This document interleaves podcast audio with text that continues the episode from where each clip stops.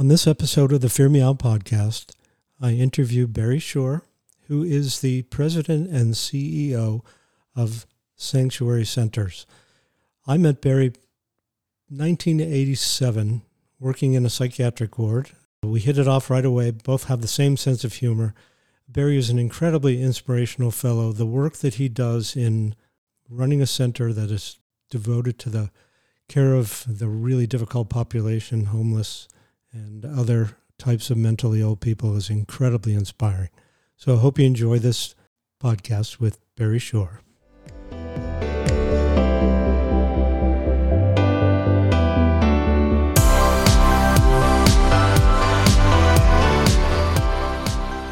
There are two basic motivating forces, fear and love. When we're afraid, we pull back from life. When we're in love, we open up to all that life has to offer with passion, excitement, and acceptance.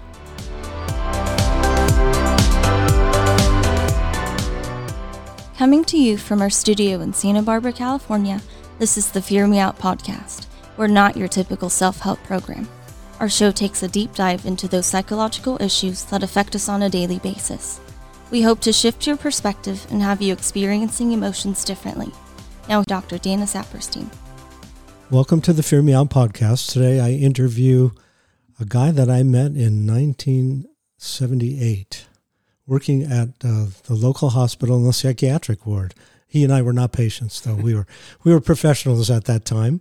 And uh, Barry is a really lovely guy. We had it. We hit it off really well. At both have the same sense of sense of humor and all that sort of thing. Um, it, Barry Schoer has uh, spent his career working in the mental health field now. And for how many, how long have you been the, the C E O and president? Uh, forty years. forty years at Sanctuary Centers of Santa Barbara. Um, and I'm going to let Barry describe what he does for a living and the population that he works with. I wanted him to come on the show because I really feel strongly that what he does for the community is extremely important. So welcome, Barry. Tell us a little bit about what you do, and then I'll start asking you questions about who you are. Great. Thank you, Dana, and a pleasure to be here with you. Sanctuary Centers started out in the seventies as a adult uh, inpatient slash residential treatment facility for severely mentally ill adults. In fact, many of those adults came from the hospital psych unit that you and I worked on. Um, and uh, over the years... Um, I watched them from afar grow, and in nineteen eighty-three, uh, I was asked if I would uh, take over the president C E O position there and help them uh, with growth and some financial issues and so forth. And uh, I said I would, and I said, I'll commit to staying there for two years. Um, two, but, y- two years? Yeah, two years, but only if you let me do what I want to do. Right. And you may remember... Uh, Dave McDermott. Yes. Uh, so Dave was the president of the board back then, and, and they they were they were kind of desperate for somebody. So I, they said, sure, you can do what you want to do.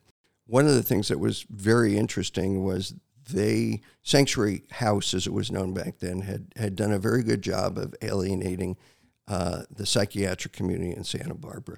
Their model was a model of little, if any, medication, uh, little, if any, contact with psychiatrists, almost entirely unlicensed therapists, and lots of hugging. All the things that, that you and I grew up knowing that we shouldn't be doing. Um, and so so we started building relationships with the psychiatric and the mental health community.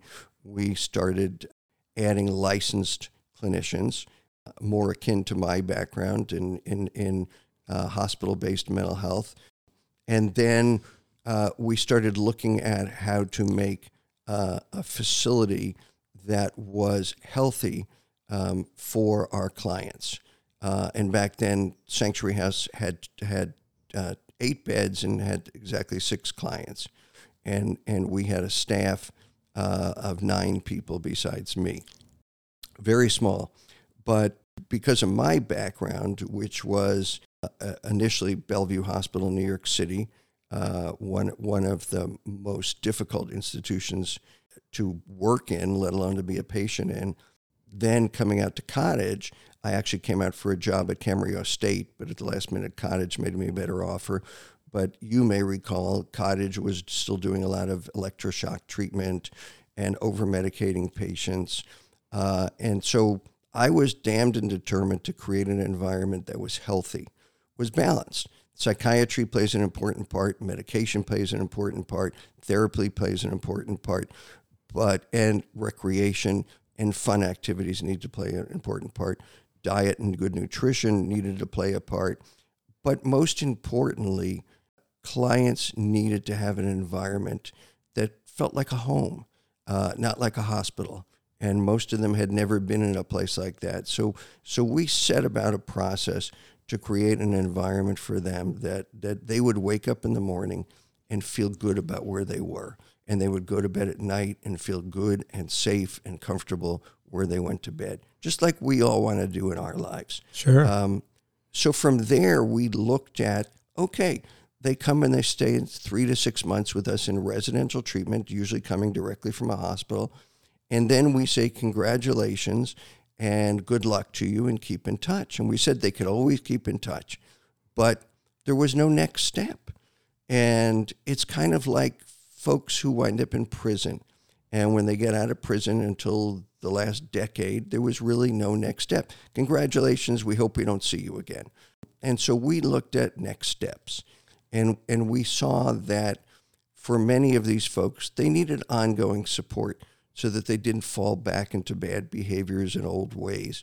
They needed socialization and, and recreation on an ongoing basis. And they needed a safe roof over their head. And for a lot of them, as as as you well know, Dana, being a psychologist, that a lot of folks with mental health issues come from families with mental health issues. And in some cases, uh, the the family system survives based on the disability of, of the, the, the son or daughter. And when the son or daughter gets well, the family system sometimes begins to disintegrate between the parents. So we didn't want them to go home. We wanted them to have someplace else to go. So we created back then what were called satellite apartments, where they would share an apartment with two or three other people, and staff would come in a few days a week. And, and then they would come back to the residential program as outpatients for some services. And then we said, okay, great. We found figured out that next step. But what's next after that? After that needed to be, what are they going to do with the rest of their lives? They should have every opportunity that we've had. And and my philosophy was always, and still is, mental health is not a roadblock. It's an obstacle to be overcome. And, and someday, hopefully, there'll be cures and even better treatments than we have now. But it still should be a chance to get stable, to to get back on your feet and have opportunity. And so we created career development. And we started working with our clients on volunteer jobs.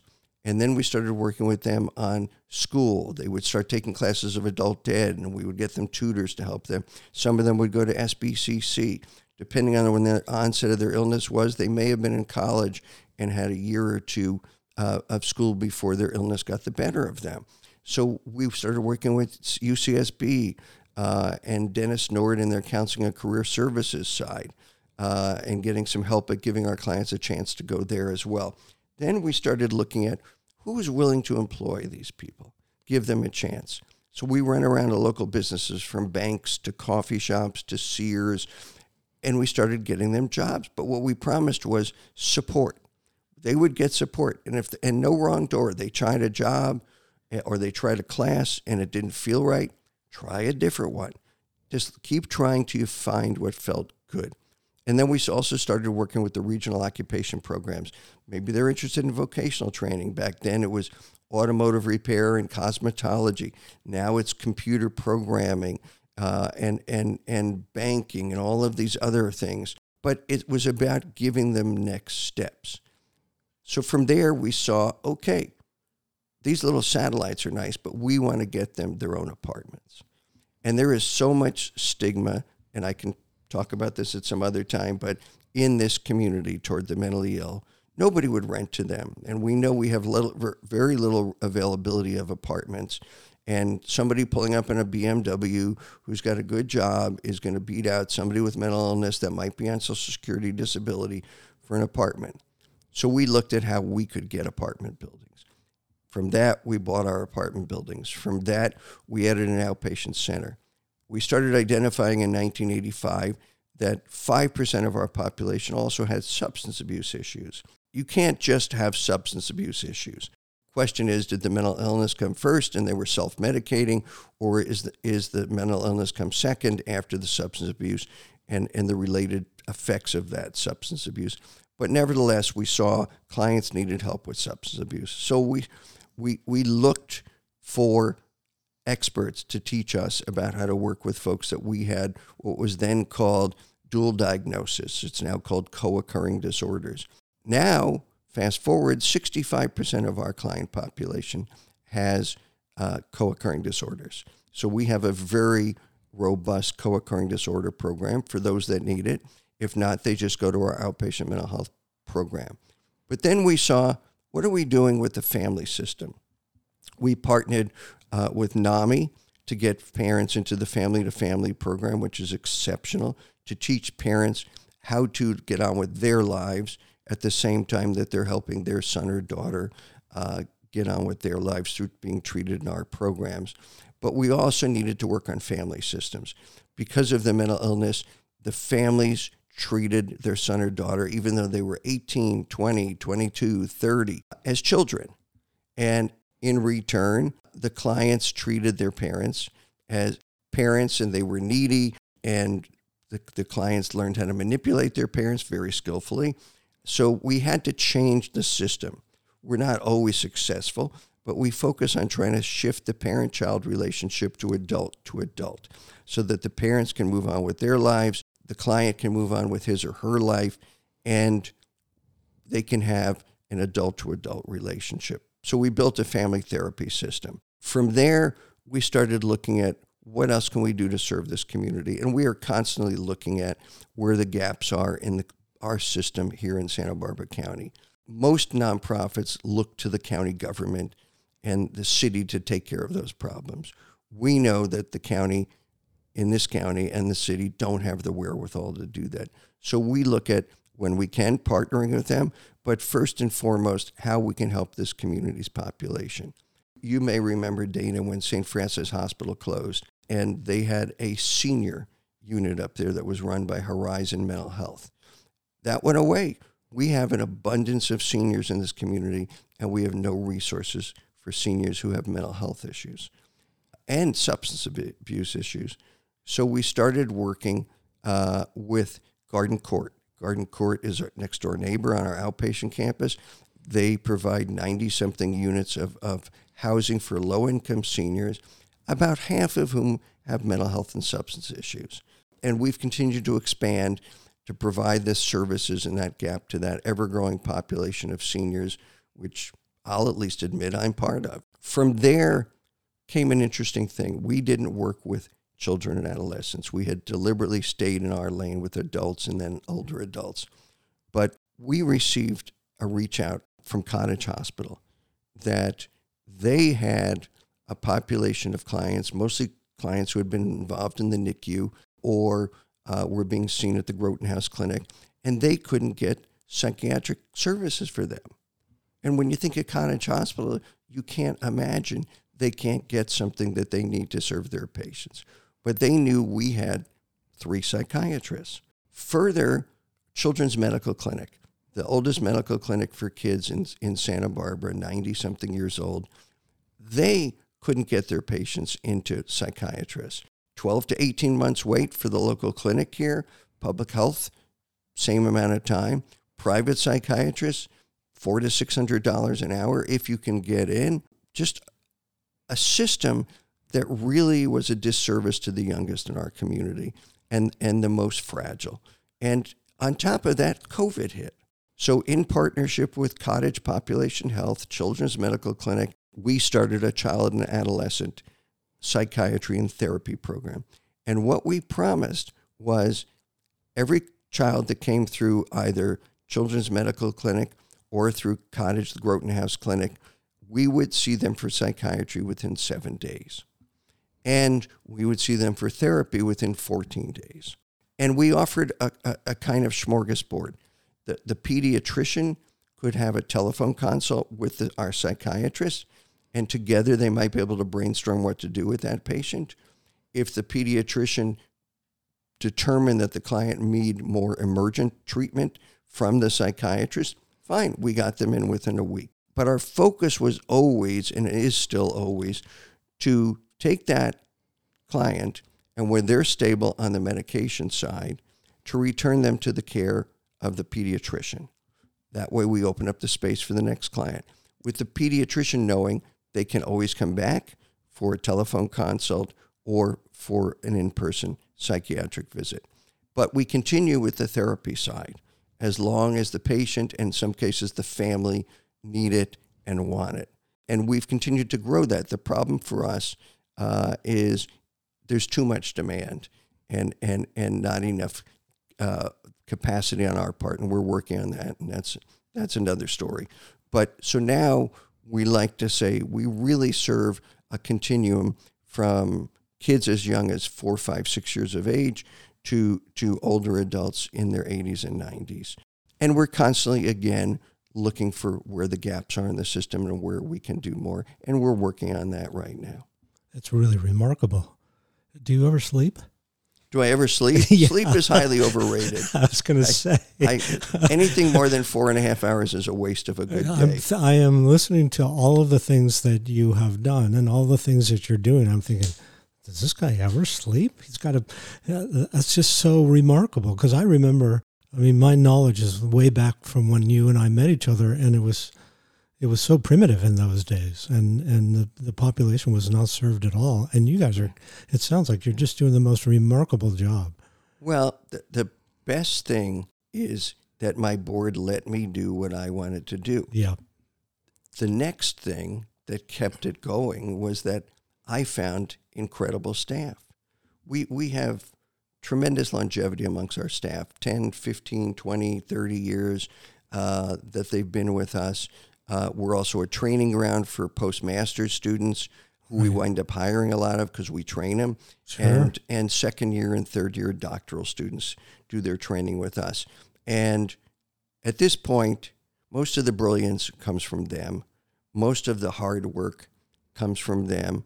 And, and, and I get to look good, but I never stop thinking of things. My my vice president, clinical director, who's been with me for years, keeps telling me to stop thinking of more things uh, that she can't take anymore. But but it's this population never stops needing support in ways we don't think of in the moment, right. but come to us later. And this community still, we're, what we're doing, you know, where, where you and I come from, is bupkis. It's a drop of what's needed. We could serve five hundred more kids next week if we had the capacity. We, right. We're we're about to break ground on a, on what's going to be the tallest building in Santa Barbara since nineteen forty-six. Four more floors of low-income housing for the mentally ill, much larger integrated care clinic, much larger counseling services. But again, it's bupkis. We need hundreds of beds right. for, for folks here. We need apartments. We need services. All you have to do is walk around town and see the the number of homeless mentally ill that, that we can't do enough for. And one of the most heartbreaking things for me is a lot of them are our generation, right. and a lot of them are Vietnam vets. Yes. And, and they're on the street, and we have to do more in this community. So, no, I'm never going to stop, and I'm never going to sleep more. Okay, well, that's good because we need people like you. Thank you. Absolutely. So um, I'm I'm very curious about what brought you into this world in the first place. So you, you come from back east, right? Yeah. Where where were you born? I was born on Long Island. Okay. And uh, tell us about your life as a as a kid in Long Island. Well, I grew up uh, in in a household with a mother who was seriously mentally ill. Oh, okay. I didn't know she was seriously mentally ill as a child. I knew she was crazy. Uh, I, I found out years and years and years later that her brothers had warned my father not to marry her uh, because she was crazy. Wow. And and he was on the rebound and about to go off uh, to World War Two, and he just wanted to be married. Um, and uh, so he he they got engaged before the he went off to service, and uh, and she was she was very crazy. And she, she got worse as time went on. She she refused any kind of treatment or help other than various drugs such as Miltowns and, and eventually uh, Sopers and things of that type. She abused alcohol terribly. She self-medicated. Right. And my dad's way to deal with it was to work twelve-hour days in New York City, uh, six days a week, and every time I would beg for his help, because she was physically abusive as well as emotionally abusive, although at times she would lock herself in her bedroom for a week and I would have a little peace. And and I had an older brother who who was very uh, depressed, although, I again, I didn't know that he was depressed. I just knew that he hid in his room all the time. So I had nobody, and I would beg my father to protect me, and he would say, just do what your mother says. So I started running away from home when I was eleven. I just couldn't take it.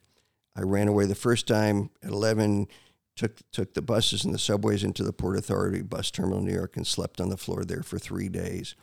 I, I called home. My mother answered, and, and I said, did you call the police? And she said, why would I have called the police? I said, because I've been gone. And she said, so what? Oh and and I said, do you want me to come home? And she said, I don't care, but if you come home, nothing's changed. And how old were you at this time? eleven. Oh, my God.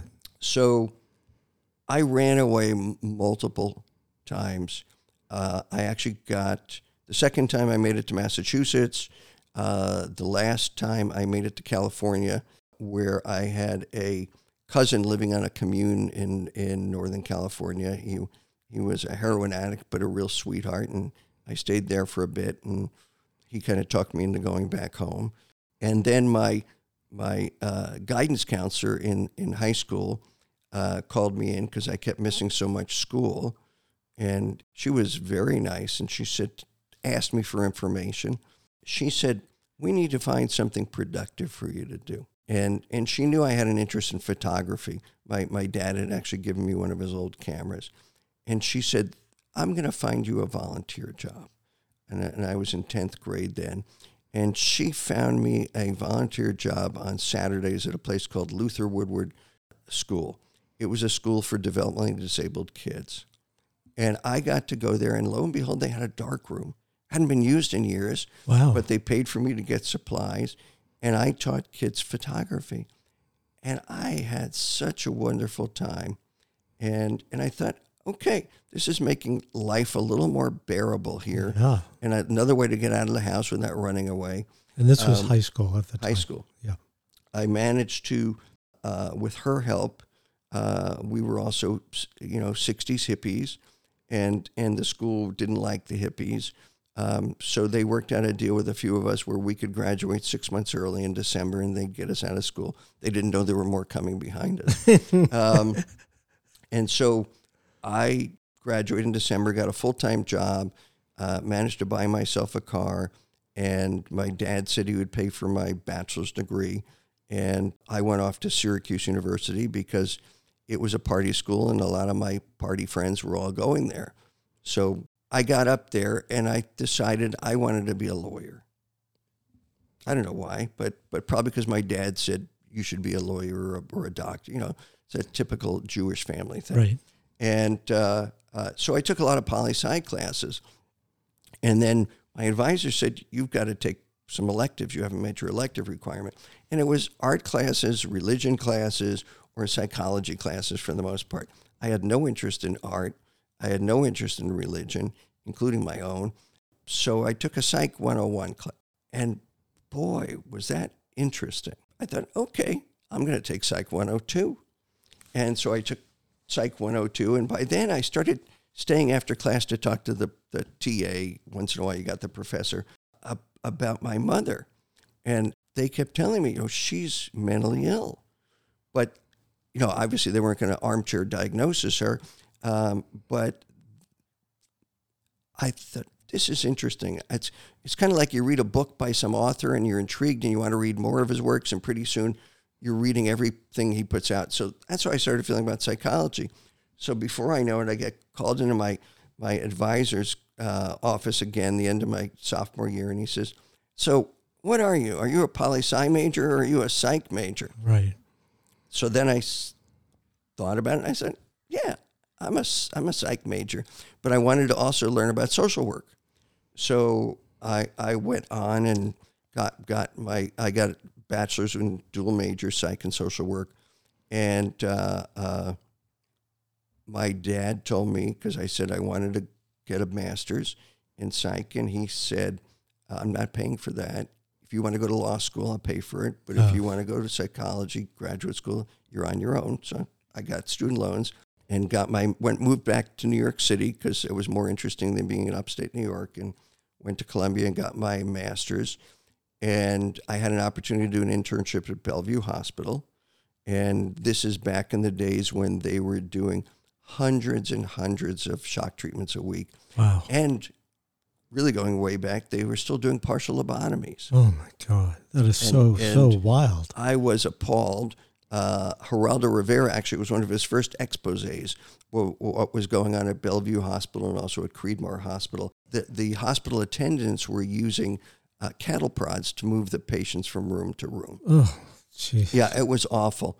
Um, but the I didn't know what I wanted to do with a master's. I was driving a taxi cab at night and thought, well, maybe I'll just get my degree and drive a cab. And they offered me a slot in the in their psychiatric technician program. Oh, okay. And said, not only will it cost you nothing, uh, but we'll hire you when you're done. And the pay was, wow, wow, more than I was going to make with a master's in psychology, even if I went for a license back then. So I did the program and uh, stayed there and uh, worked there for a couple of years. But then uh, I got sick of the winters. I had to come to yeah. California. And I also wanted to get as far away from my parents as I could. Yeah. If I could have driven to Hawaii, I probably could. But came to California. I had applied for a job at Camarillo State and been hired over the phone pending an in-person interview. Uh, and I knew I'd been to Santa Barbara before, and I knew it was a great place to live, and it was really cheap. Not so much anymore. um, but uh, I also saw that Camarillo was, back then, about a thirty, forty-minute commute. So went there, had the interview. Like every newbie, Uh, I was offered the graveyard shifts and weekends. Right. Uh, and I called Cottage because I heard they had a psych unit, and I just wanted to go see it. And I called this woman, Diana Hansen, who answered the phone on the psych unit. And and I said, I'd like to come for a tour. And she said, you want to come tour the psych unit? And I said, I know it sounds a little weird, but I, I'm a psych tech, and I'd like to take a tour. She said, okay. Meanwhile, I called their H R department, and I said, um, do you have any jobs? Just, what the heck, I'll check. And they said, no, we have no jobs uh, on the psych unit.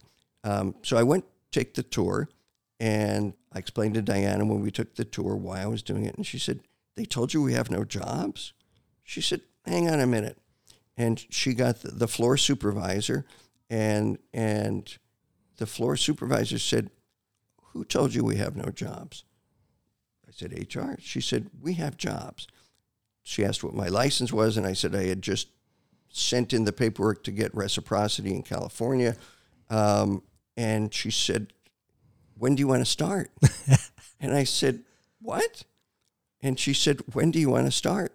I said, well, I have this job. I'm supposed to start at Cameron. She said, I can send you down to H R and get you started today. And I said, well, well, what shifts I'll be, will I be working? And I figured she's going to say graveyards and weekends and, and holidays. And she said, what do you want? Mm. And I said, excuse me? And she said, what do you want to work? I said, you mean if I want to work Monday through Friday, seven to three thirty, I can? She said, it's yours. Wow. And I said, why is that? And she said, because we have no men. Right. They had no male staff. Yeah. Other than the doctors. And and I was like this reverse kind of tokenism that they needed a male. So I could have whatever I wanted. And you, and you may have been the second or third male. Uh, you know what? I always wondered why they hired me. Well, now you know. we, we we were reverse tokenism here. Exactly. Um, so that was a fun time in my life. It was a great place to work. It was yeah. a great place to do therapy and so forth. But I had two epiphanies while I worked there. And and one was I was sitting in shift change at six forty-five in the morning in the staff room eating donuts, and and the medical director, Doctor Lambert, at the time, he brought in the, the monthly Harvard Medical Review and threw it on the table and said, you guys may be interested. So I'm looking at it, and I see this thing on the front page about a new diagnosis called borderline personality disorder. Mm. And I start looking, and I start looking, and it's, and I was supposed to go out on the floor. The shift change was over, and I said, just give me fifteen minutes. And I read about half this article, and, and I went and copied the rest of it. And I thought, there it is.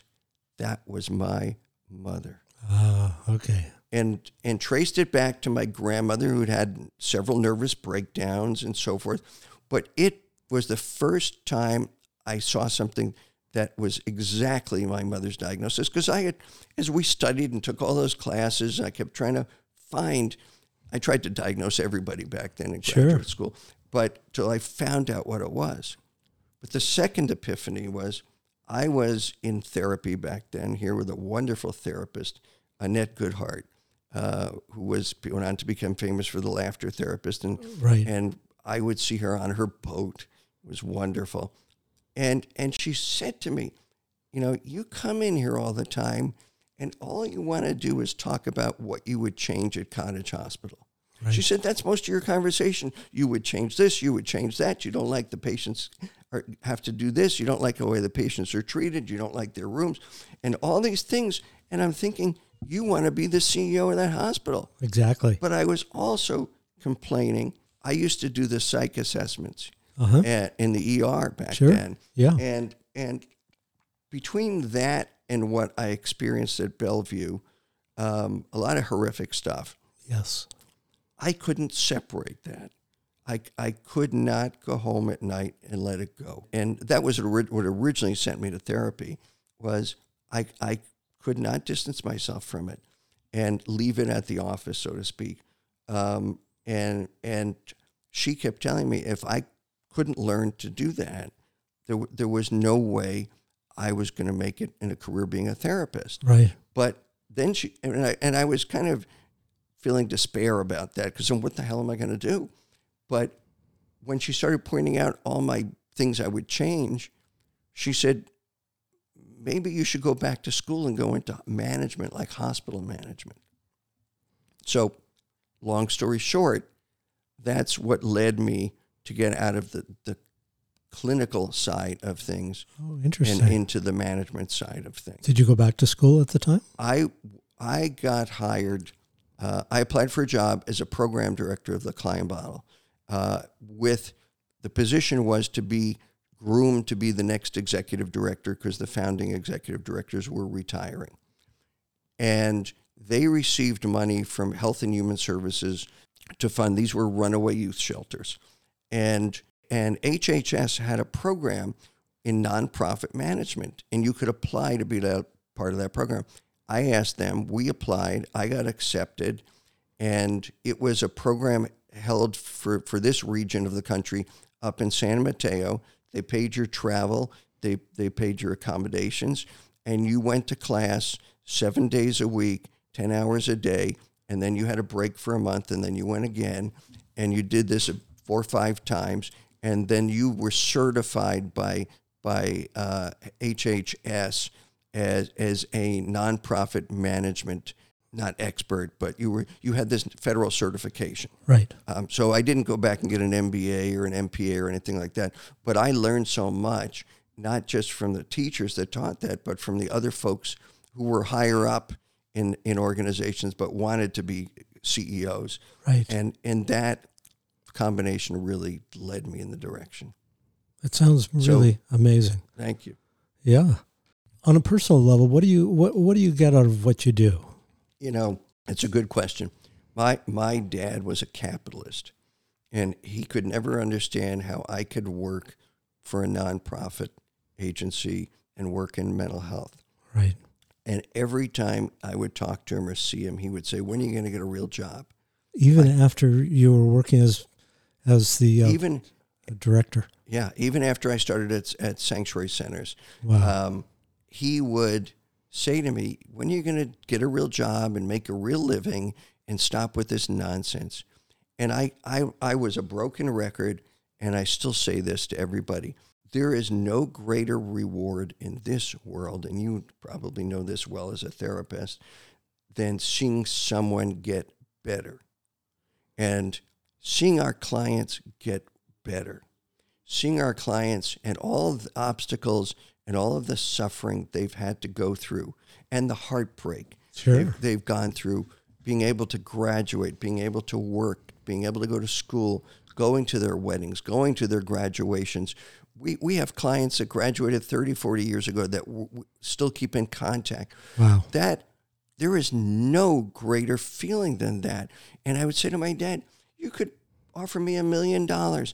I wouldn't take it over this. And a million dollars was a lot of money in those you days. You bet. and, and, and I think in the end, when he finally started going to therapy in his eighties, I think he finally got it because oh, okay. he, he softened. But there is no greater joy and happiness in this world than seeing someone get better. And and I'm sure doctors of all kind and surgeons have that same feeling. And and it's, I I just, there, the, you know, there's a Yiddish word, kvel, which means your heart sings.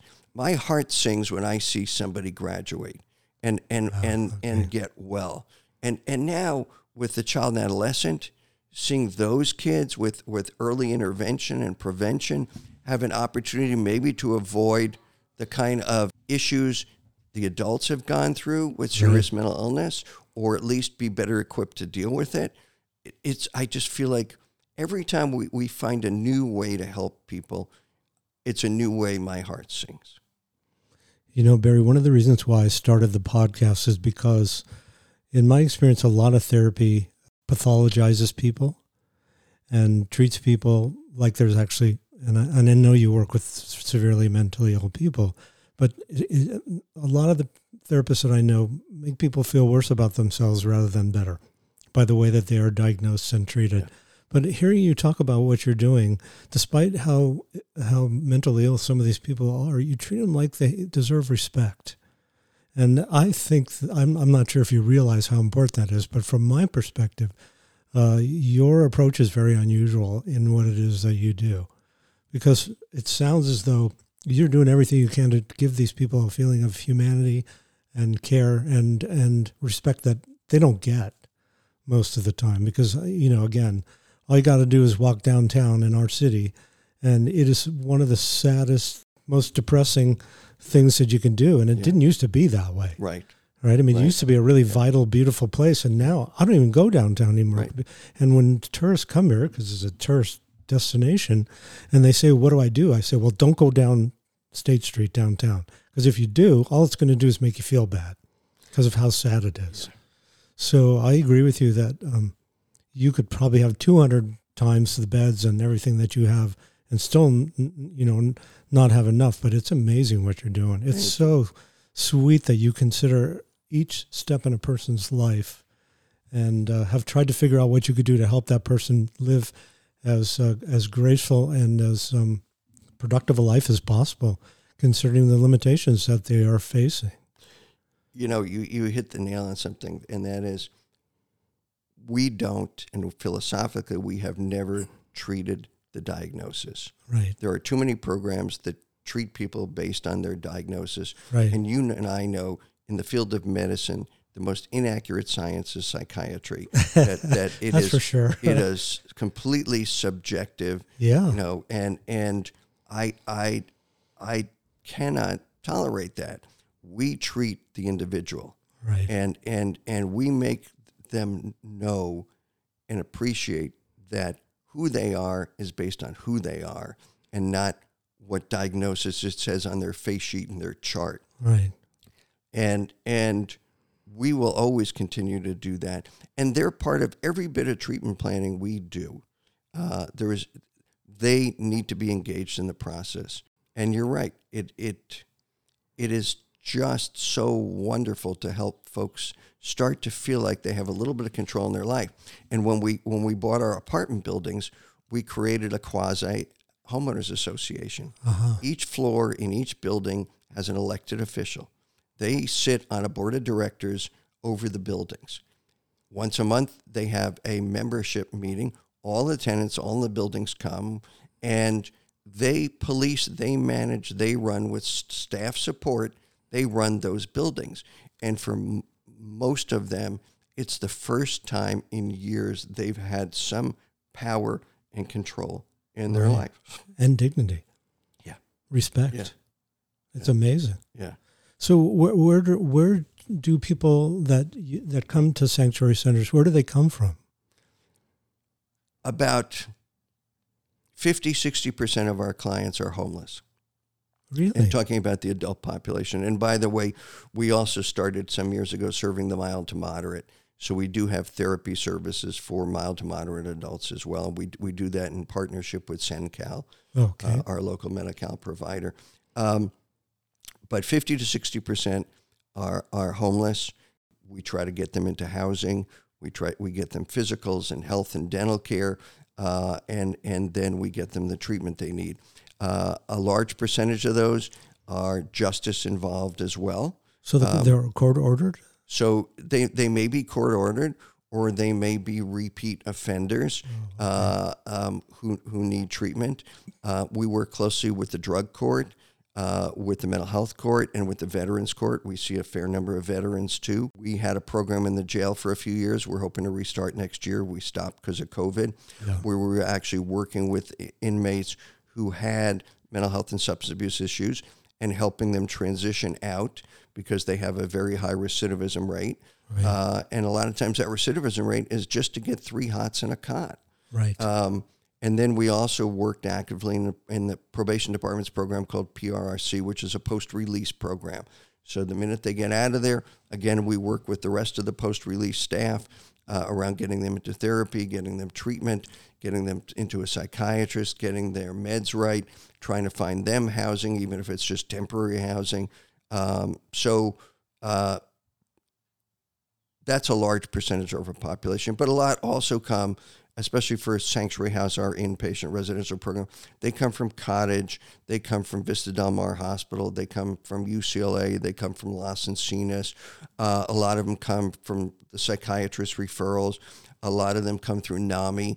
They've heard about the program from somebody else who's a NAMI member whose son or daughter has been. What is NAMI for our NAMI audience? NAMI is the National Alliance for the Mentally Ill. Oh, okay. It is a support system for the families of folks who have mental health issues. Okay. And and among the myriad of services and programs they offer, they have this family-to-family program that, that teaches family members how to deal effectively with with family, having a family member that has a mental illness and taking care of themselves at the same time. So if somebody was looking for treatment for one of their friends or relatives who uh, is, you know, having a really difficult time, how might they... What's the first step a person should or could do? Call us. Call us. Go to our website, sanctuary centers dot org. Okay. Um, fifty percent of the people we get calls from, we don't wind up serving. Oh, We okay. wind up helping them find the appropriate service. Oh, so even if somebody doesn't live in Santa Barbara, you could still That's correct. Kind of point them in the right direction? Yes. Yeah, our, our f- mission is to help people. Okay. And a lot of times that help is being like like calling triple A and asking where's a good place to stay in town. Right. They'll call some of them from, from Santa Barbara, some of them from out of town, some of them from out of state. Right. Uh, and we've we've had calls from other countries uh, looking for services, or can I come to Europe services in Santa Barbara? Right. But we will never leave anybody hanging. If we can't provide the services they need, okay. we will give them the names and the contact information of, of programs for them. Okay. So, and even if our clients eventually want to move out of town, like I have a client right now that's looking at moving uh, to Virginia because her her her brother, who's her primary uh, a family member left alive, and his wife are moving to Virginia. So I researched and found her all sorts of services and opportunities, including including she lives in our housing, housing opportunities for her in Virginia. And I said, if none of these work out, call us, we'll find more. Okay. We want to be that navigation point. Either right. we're going to be able to help you, or we're going to tell you who can help you and how to get there. Okay. So I have another question. Where does the money come from? It's never enough. I know that. That's um, why I'm asking, um, because I'm I'm hoping that some of the people that listen to the podcast might be really fascinated and really uh, interested in helping. So I'm just kind of curious where the funding comes from for what you do. We write a lot of grants, uh, private foundations. We've gotten tremendous support from a lot of the foundations in Santa Barbara, such as Santa Barbara Foundation, the Bauer Foundation, Wood Clayson's, Hutton Parker. Um, but, but, you know, we have more nonprofits per capita than any other town in the country. Yes. And, and so there's a lot of competition for that money. Absolutely. We, we, we go for state grants. We, we work on federal grants. Um, we do a lot of uh, private fundraising. We have a lot of families who've appreciated our services and they give what they can, or sometimes they're connected to someone else, uh, who can help. Uh, uh, um, when we started raising money for our new building, the building was supposed to cost six million dollars. Now it's going to cost thirty million dollars. Um, we have gotten a lot of donations.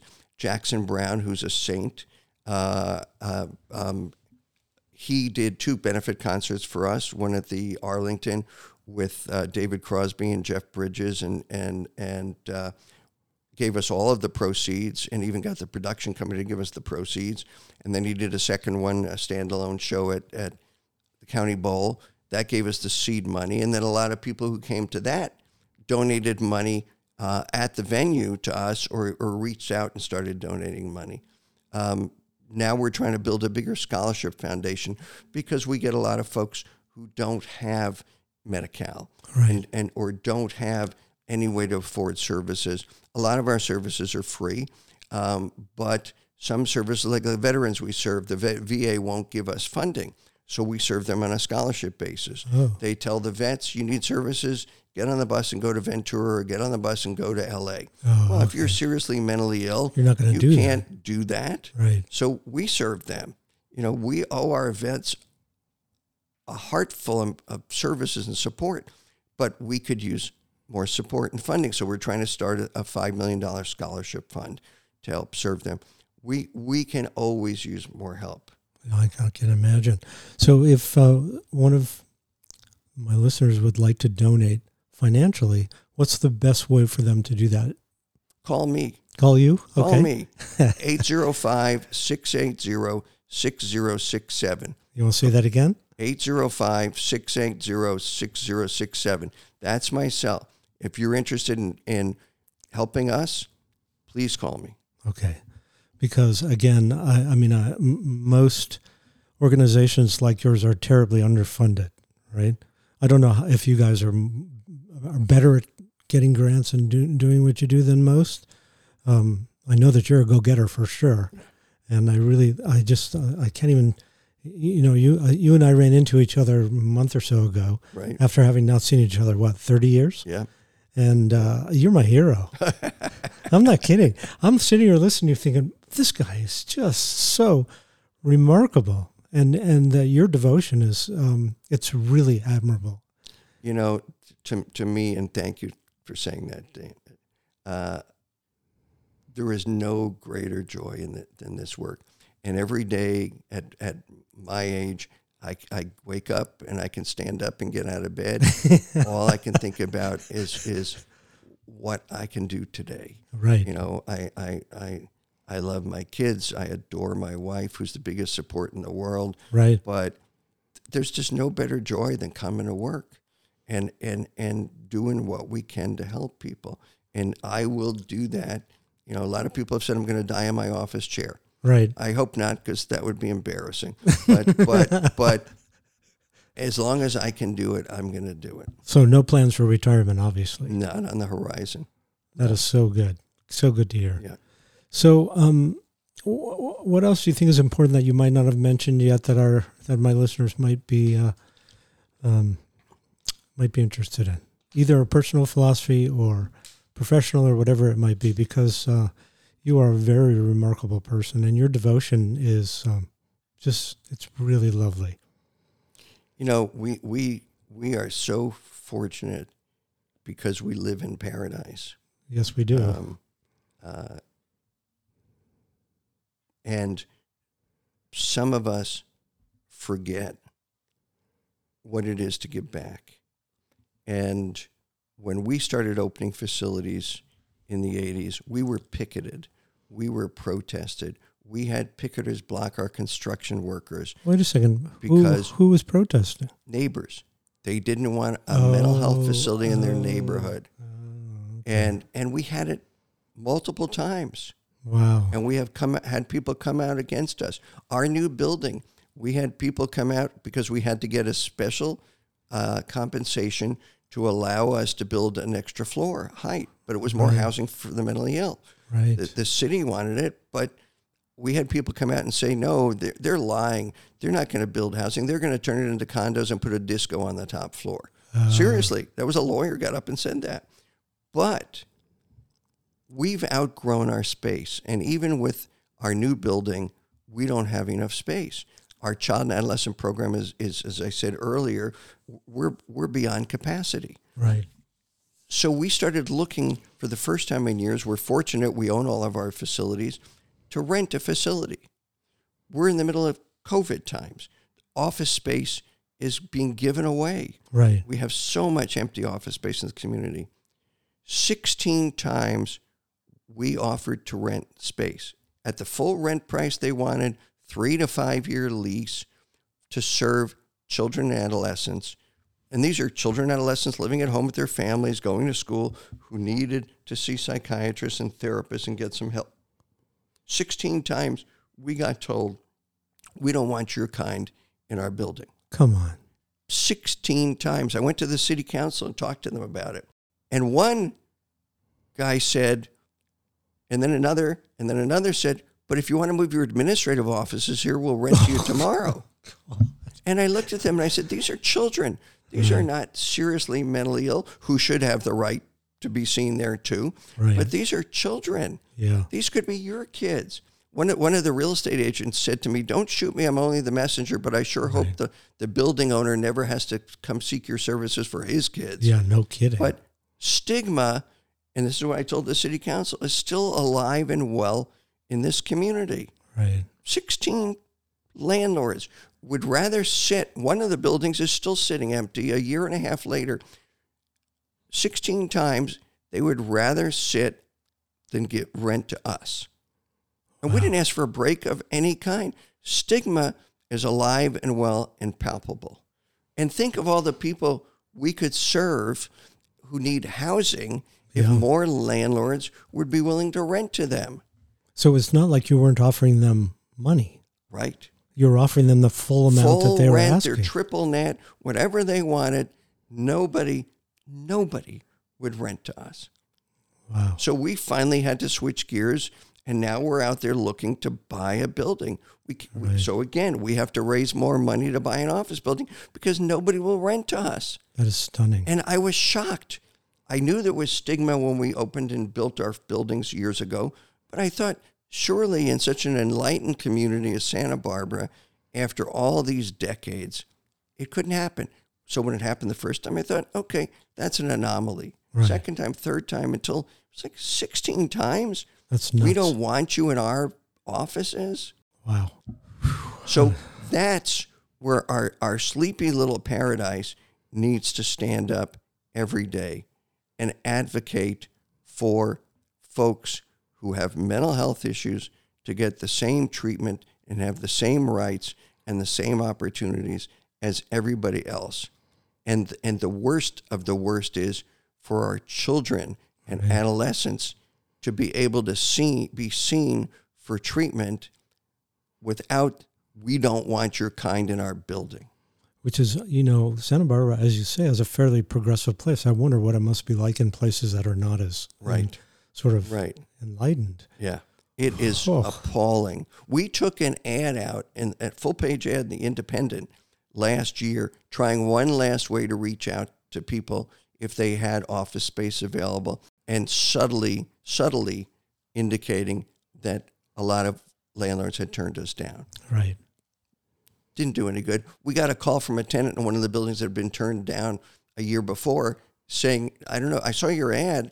You know, there's office space in our building. And I said, oh, yeah, we know, we applied. We were turned down. And he said, oh, my God. Wow. So how do you keep your spirits up personally under all these um, circumstances? Large part, I being married to a therapist, I process almost every night. Okay. Uh, and she also happens to be the, an eternal optimist. you know, I'm an, I'm still a New York cynic at I heart. was going to say. Yeah, so it's it's hard, but she's worked miracles with well, me. Well, find me a Jewish optimist, and that, that's a one-off. It is. Yeah, I, we could tell jokes about that. I that's have a right. lot of them. But, but and, and two, I see, like I've said before, how hard our clients work. Yeah, and how hard my staff works. They are the most incredible staff on the face of the earth, and I am so blessed to have them that all of that keeps me going. For some reason, they like me, you know. Yeah. You know, it's like Sally Field said uh, when she got the Oscar, you really like me. You know? Well, somehow they like me, yeah. and they like what I'm doing for the most part. Well, because a lot of employers can't keep employees a year or two, let alone... Yeah. You know, we are very fortunate, and we, we try to honor and our appreciate our staff yeah. as much as we can. But th- this is the greatest thing in the world. I have no hobbies. You know, I, I like I said, I love hanging out with my kids and my wife. But if I retire, what am I going to do? If you don't keep your everything A A R P says, if you don't keep your brain active, dementia sets in. Right. So this this more than keeps my brain active. Thank heavens right. I can still remember most of it. Right. And where my office is. But but the other thing is I don't play bridge. I don't play pickleball. I guess I should. I you know, I don't I don't have hobbies. I, I used to garden. I got tired of that. It hurt my back. Right. So this is my life. And and and there's no greater reward than what I have. So, and every day is a reward in a different way. Well, thank you so much for coming in and uh, allowing me to interview on the podcast. You are truly an inspiration. So before we finish, I just want to make sure that everybody knows how to uh, get a hold of the Sanctuary Centers and to get a hold of you. So can you, can you give us one more? Yeah. One more. Yeah. Well, Sanctuary Centers, you can go to Sanctuary Centers with an S on the center dot org. And there's everything about all of our programs and how you reach us and how you contact us. Um, that number is eight oh five, five six nine, two seven eight five, and somebody will help you. But if you want to help support us, you want to help us with our building, you want to help us with our scholarship fund, you want to help us help more vets or more kids, call me eight oh five, six eight oh, six oh six seven, and I will thank you one hundred times over for your support. Well, thank you, Barry. It's it's really been a, a pleasure. I'm so glad I ran into, you know, all these things happen for a reason. Well, it is such a pleasure to be here with you, Dana. Thanks. And and I'm glad you and I are both on this side of the grass. Yes. And still. And yes. and I hope we, we get together more often, not just for this podcast, but because it's a pleasure. Thanks very much. Thank you. We appreciate our listeners and are interested in your comments and suggestions.